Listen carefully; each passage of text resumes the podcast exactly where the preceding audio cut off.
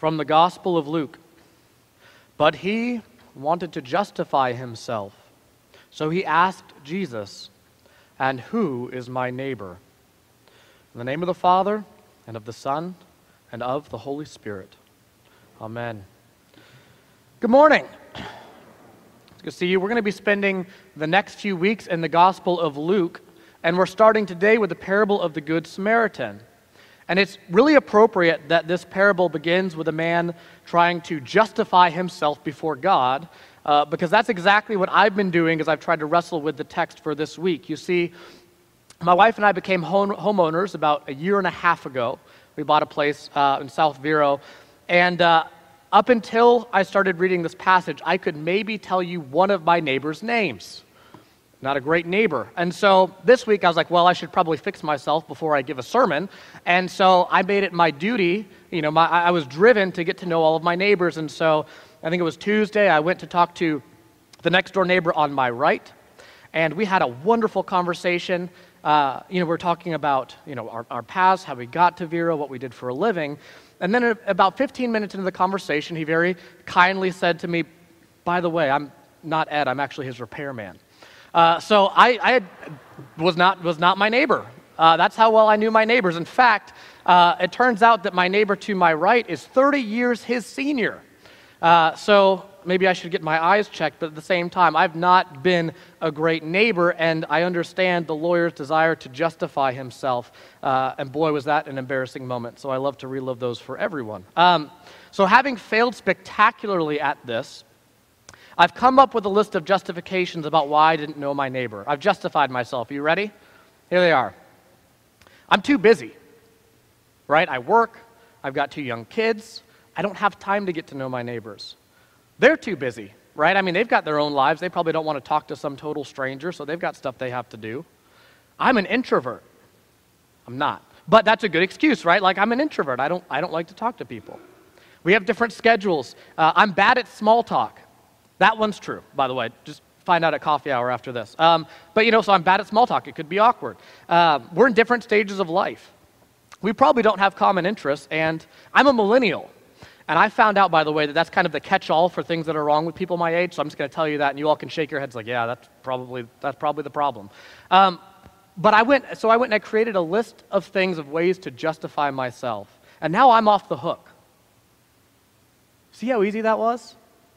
I'm off the hook. In fact, and you know this, right? The way that you live, the way that I live, we are so good at justifying ourselves, it doesn't take nearly that many reasons. It takes one. And we let ourselves off the hook really easily. It's really easy for us to not do the things that the Bible calls us to do. We're experts at it. We're experts in the law.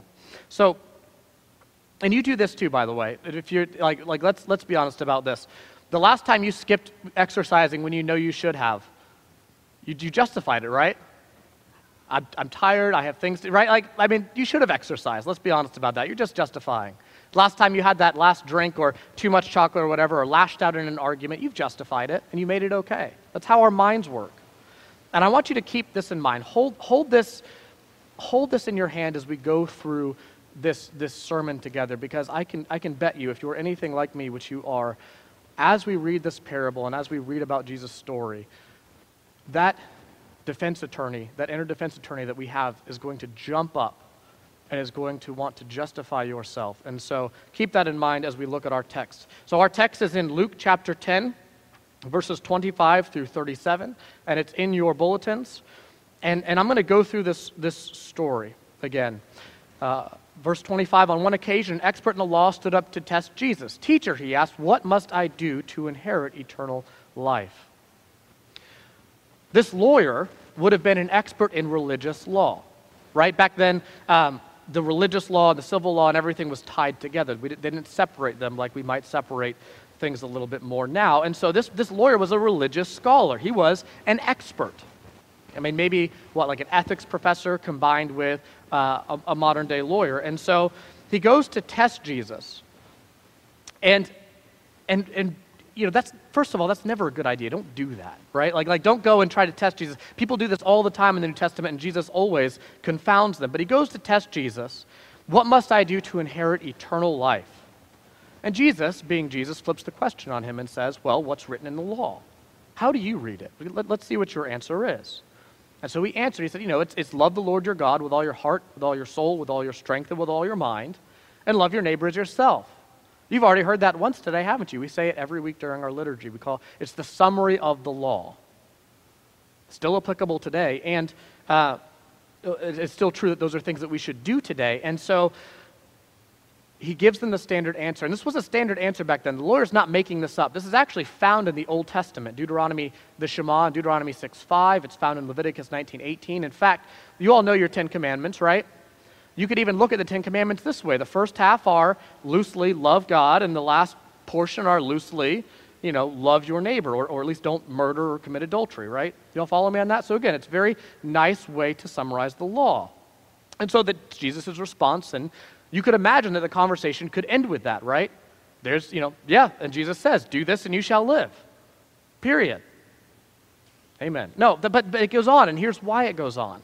The lawyer being smart, right? Because one of the things that many lawyers are great at is looking at the precision of the language being used, right? Looking at the precision of the language being used and trying to find loopholes or close loopholes. Would you all agree with that? And so he notices something here. It's like, well, that's a pretty crushing burden, right? I mean, how many of you have perfectly loved all of your neighbors today? You haven't. I mean, you could have done breakfast in bed and the whole thing, but it wasn't, that's not the full weight of love that you're called to do. How many of you have perfectly loved God today?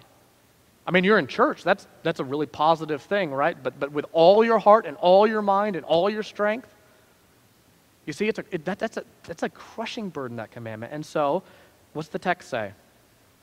So he says, in trying to justify himself, right? The lawyer's trying to justify himself. What must I do to inherit eternal life? So trying to justify himself, he's trying to seek to limit what the law is calling him to do. Trying to seek a limit to what the law is calling him to do. It was conventional wisdom at the time, for example, that you would have boundaries in place around those whom you ought to love. And you all do this too, right? If I tell you to love your neighbor, you start creating boundaries around the people that you're called to love. Trying to justify himself. And so Jesus, knowing the man's heart, he begins to tell him a story. He says this. In reply, Jesus said, a man was going down from Jerusalem to Jericho when he was attacked by robbers. They stripped him of his clothes and beat him and went away, leaving the man half dead. There's a narrow and treacherous... Has anybody been over to Israel, by the way? Has anybody ever taken the trip over? I see a few of you have. This road from Jerusalem to Jericho is still in place. The same road is in place that was here during Jesus' story. It is a narrow and it is a treacherous road. It's 17 miles long. You've got cliffs and rocks and portions of it, steep drop-offs on the other side. You have nooks and crannies and caves and places that people could hide in.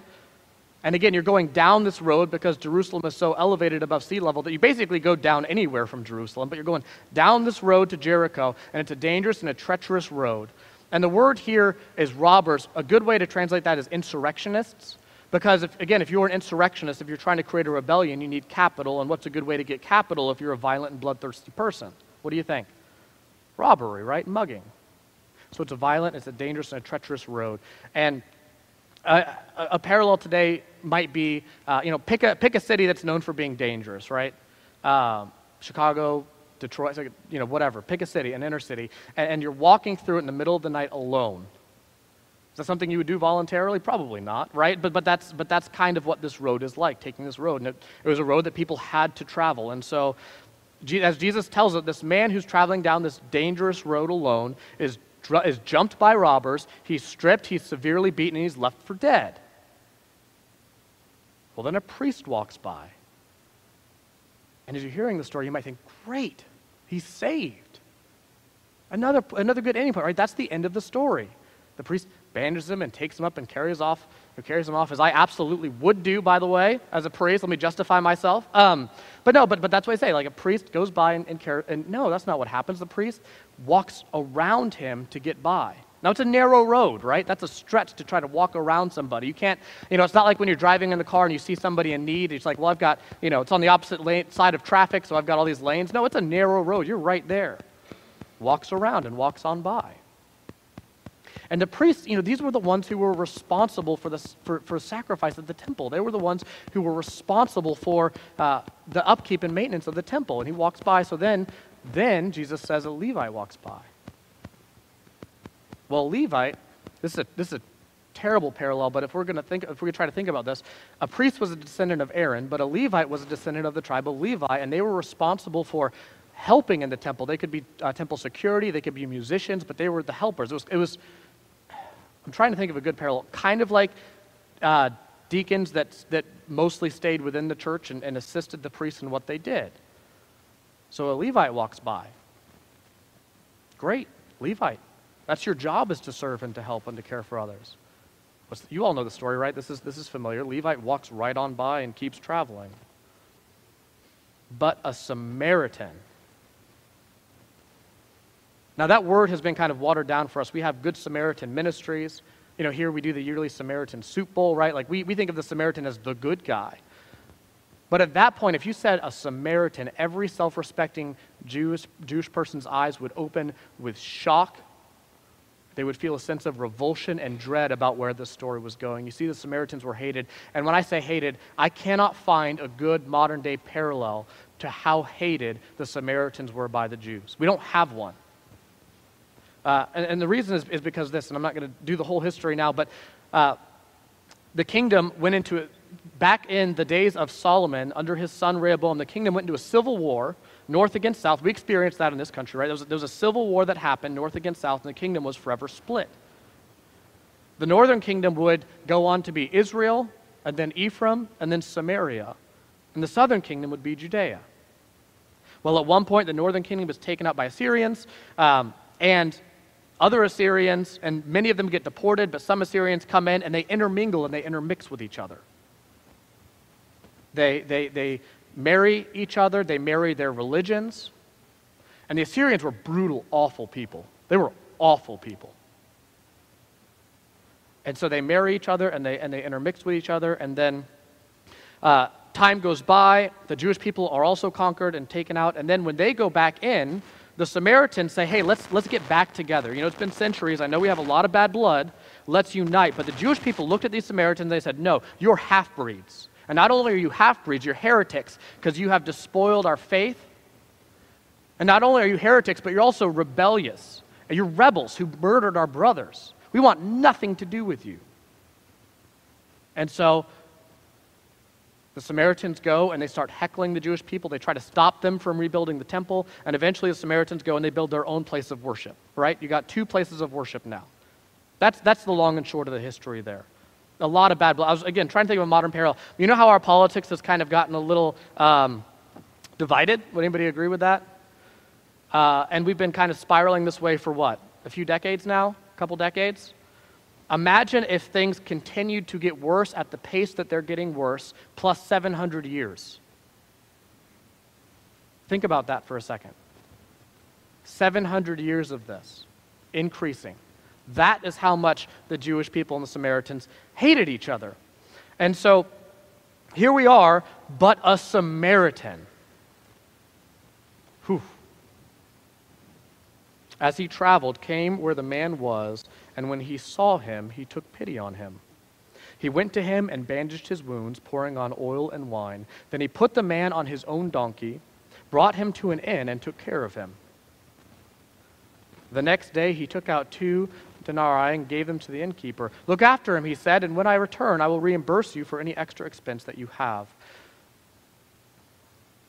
Now, I want to try to cut off your inner justifier at the past. You ready?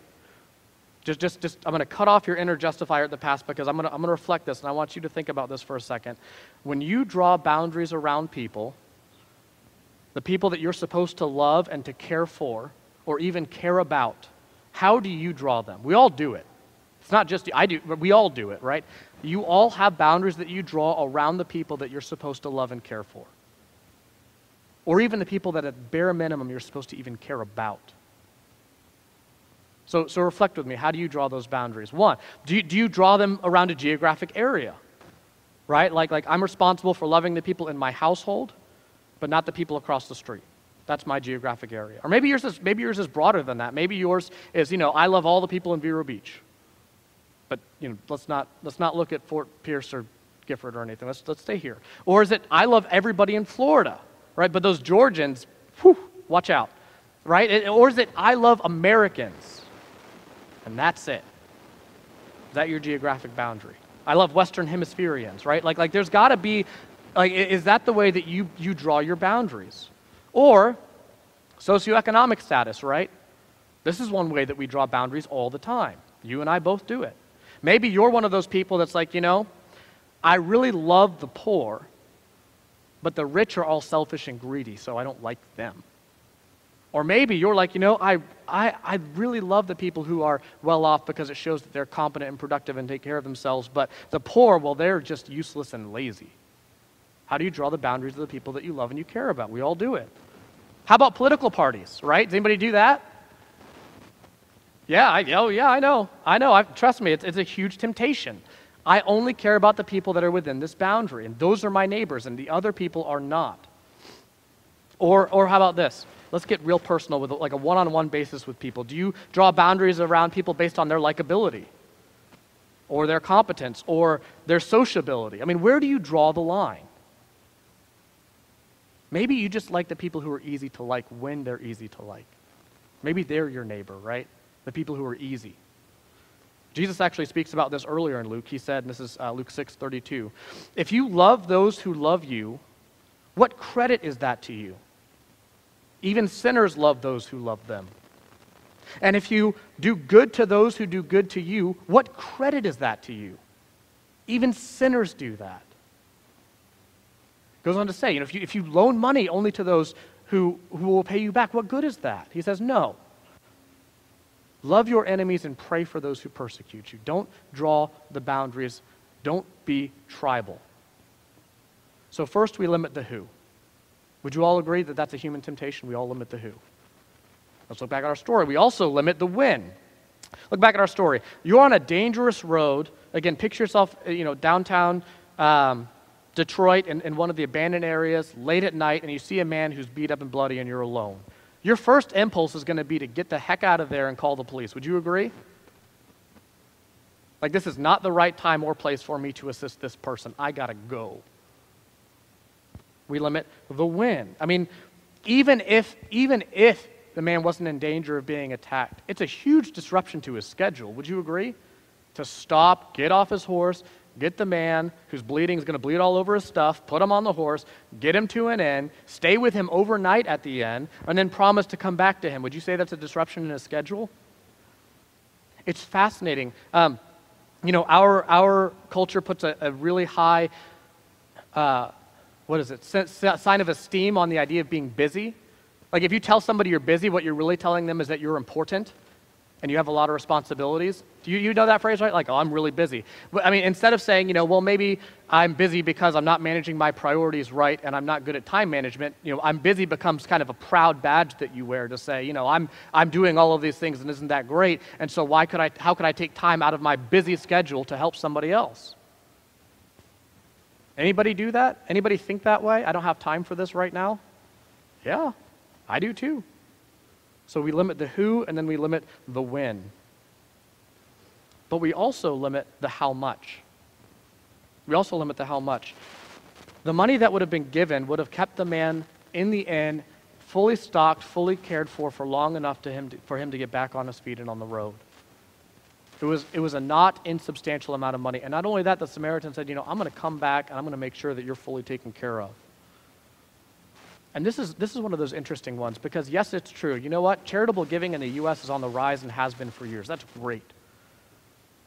I know that our parishioners are very generous in caring and giving people. I mean, we've experienced that and it's a wonderful thing. But even so, there are people, even among us, for whom charitable giving is only done after their own comforts and needs and their own standard of living has been met, and then you give out of the excess.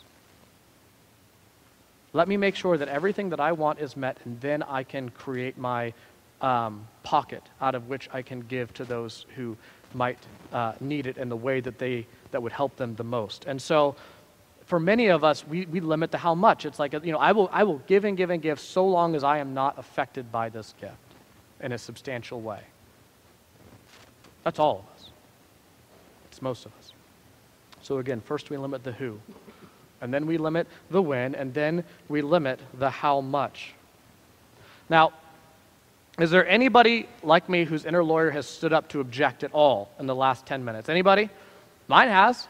And I wrote the dang thing, right? I mean, that's like, you know, like it's I didn't write the Bible, the sermon. Anyway, you know, that's where our hearts can go is, yeah, but this person, yeah, but this group, yeah, but this time, yeah, but my life. If you're bothered by any of this and the justifications have started boiling up, just stay with me for a second. Jesus knew this was a hard lesson.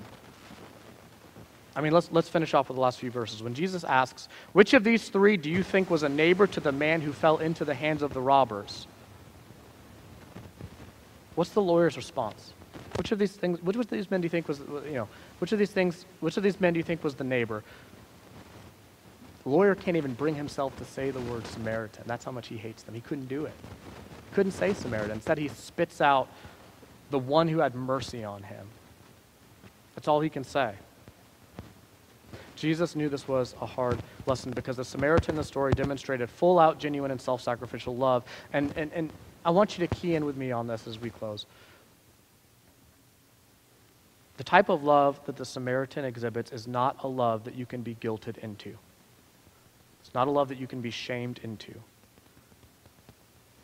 Now, one thing that struck me, and I was trying to figure it out this week, is why in the world, when Jesus is telling this parable to the lawyer, doesn't he just put the lawyer in the place of the Samaritan as a moral example of someone that he could identify with and look up to? Why doesn't he do that? What do you think? Why doesn't he just say, you know, here's a moral example? You've heard these morals, right? Like Aesop's fables and these other moral examples of like, just be like this, just be better, and you'll do it. You'll be fine. You'll be great. That's not what this story is about. Look back at the story and think through who the characters are. Jesus puts the lawyer in the place of the man on the side of the road who has been beaten and bloodied and taken out. And do you know who the person on the horse is? Do you know who the person on the horse is? The person on the horse in this story is the place of God. You see, there's something remarkable about the Christian life, and especially the early Christian centuries, is the Christians are the ones who, having identified with themselves with the person who's broken and bleeding and beaten up on the side of the road, who know that they can't help themselves. I mean, if you're a Christian, that means that you could not save yourself and God had to save you, amen? That's what it means to be a Christian. If you're self-righteous and you don't realize that you need God's righteousness, then you might be in the wrong building, right? I mean, this is a place where we all understand our need and the fact that we need a Savior to come and pull us out of the mud.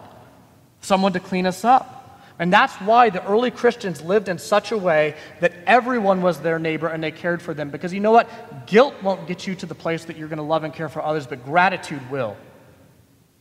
Empathy will. Knowing that you were the person on the side of the road until God cleaned you up. Do you think that the man that was saved and shown such grace was the same man that entered the inn as when he left the inn? Do you think he was the same man? Do you think that he ever walked around somebody who was broken and bleeding on the side of the road again? Do you think that he ever did that? No, he was changed because he knew what spot he was in. You see, early Christians did this in a phenomenal way. Listen to this excerpt from a letter. A couple emperors after Constantine, there was this emperor named Julian, and he's a Roman emperor, and he did not want Christianity to be the state religion. He didn't want it to be healthy, and he wanted to destroy it. And so, but he was frustrated about all of these Christians because they just kept growing and they kept expanding. And so he was frustrated. And he writes in a letter to Arsasius, the high priest of Galatia, and this is what he says. He says, you know, our programs, our lack of care for others is killing us. He says, you know, why do we think that our programs are sufficient when we see that the kindness of the Christians to strangers and their care for the burial of their dead and the sobriety of their lifestyle has done the most to advance their cause? And he's frustrated. And then he goes on to say, for it is disgraceful when no Jew is a beggar and the impious Galileans, which is what he calls Christians. And the Christians, when no Jew is a beggar, and the Christians support our poor in addition to their own, everyone is able to see that the co-religionists, our people, are in want of aid from us. It looks like the early Christians took this story seriously about spreading the boundaries of who are their neighbor, because early Christians, all Christians, are the ones who know that they have been in the place of the person broken on the side of the road. And so if I could offer one last word of wisdom from this text, as we seek to expand the borders, the boundaries of those that we would consider neighbors, as we seek to turn outward to our spouses and to our families and to our friends and to our church and to our community and to our to the world, as we seek to expand the care, to expand our hearts, to take in more of those that we seek to care about, I would offer you one last encouragement. If you find your lawyer speaking, if your heart, sorry lawyers, I keep using that. If you find your inner justifier speaking, right, if your heart starts to harden, I would encourage you to go back to that place that you remember being on the side of the road, so that you can begin to serve people not out of a sense of guilt, but out of a sense of gratitude for what Christ has done for all of us. Let's pray. Heavenly Father, you were a neighbor to us when we had done nothing to deserve it. While we were yet sinners, God, you died for us.